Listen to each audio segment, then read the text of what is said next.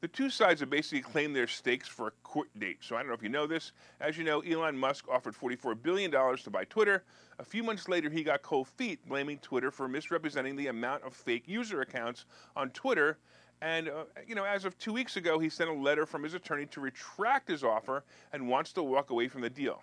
Well, Twitter, of course, immediately filed a lawsuit against Musk for specific performance.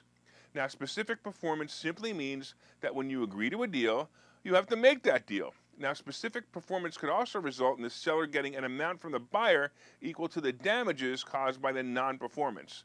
An example in this case could simply be the difference between the share price versus the current share price. So, for example, if Elon's offer of $54.20 is now compared to the price of the stock at about 40 a share, he could be liable for damages. That's the difference of $14.20 a share, plus attorney costs, plus any other damages that he want to add to it, blah blah blah. But it would still be a lot less than the 44 billion that he would have to pay. If the court orders him to buy Twitter, which I don't really know how that's enforceable, but it could be, and it certainly is a possible scenario. Of course, Musk does have a billion dollar breakup fee, so that was also put in the contract. So we know there are many different paths that this case can take. Well, when Twitter filed a lawsuit against Musk for specific performance, they asked for a date in September. Musk and his attorneys asked for a delay of about a year.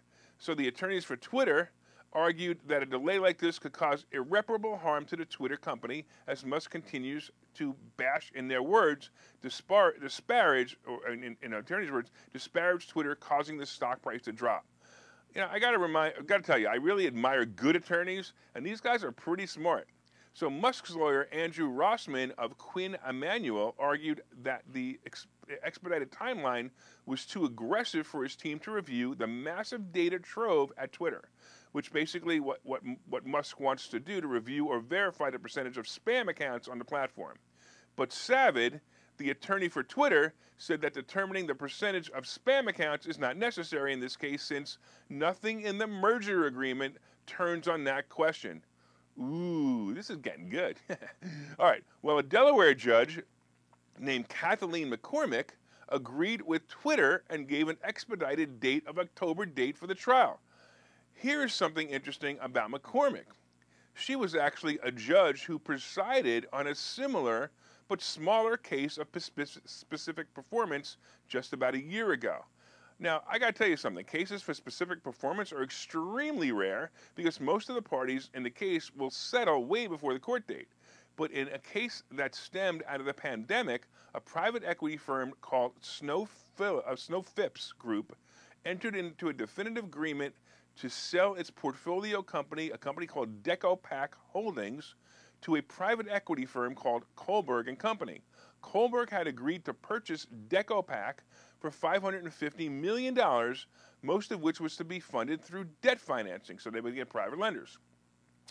By the way, you might recognize the name of DecoPac.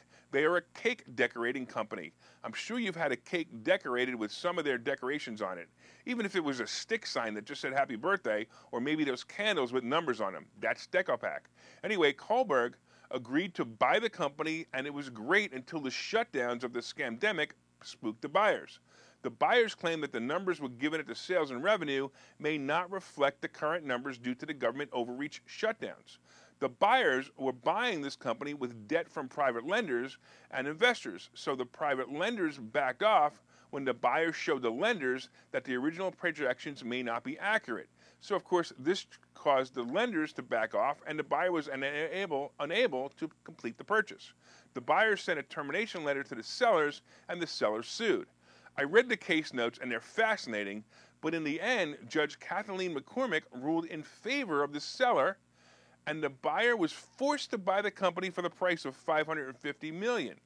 Look, now listen to this. Now Musk has to face this same judge in his case as well, and frankly, from what I've read, the bot issue looks a lot like the COVID issue here. I'm really looking forward to this case. I didn't watch any of the Depp Heard trial, you know, if you guys watched that. But this one, if this one's televised, I will definitely get my, my popcorn. Musk is gonna is going to have a tough time with this judge, and I'm sure his attorneys are aware of this. So I'm going to say watch for breaking news in this case right around September when it's likely that a settlement will be agreed on.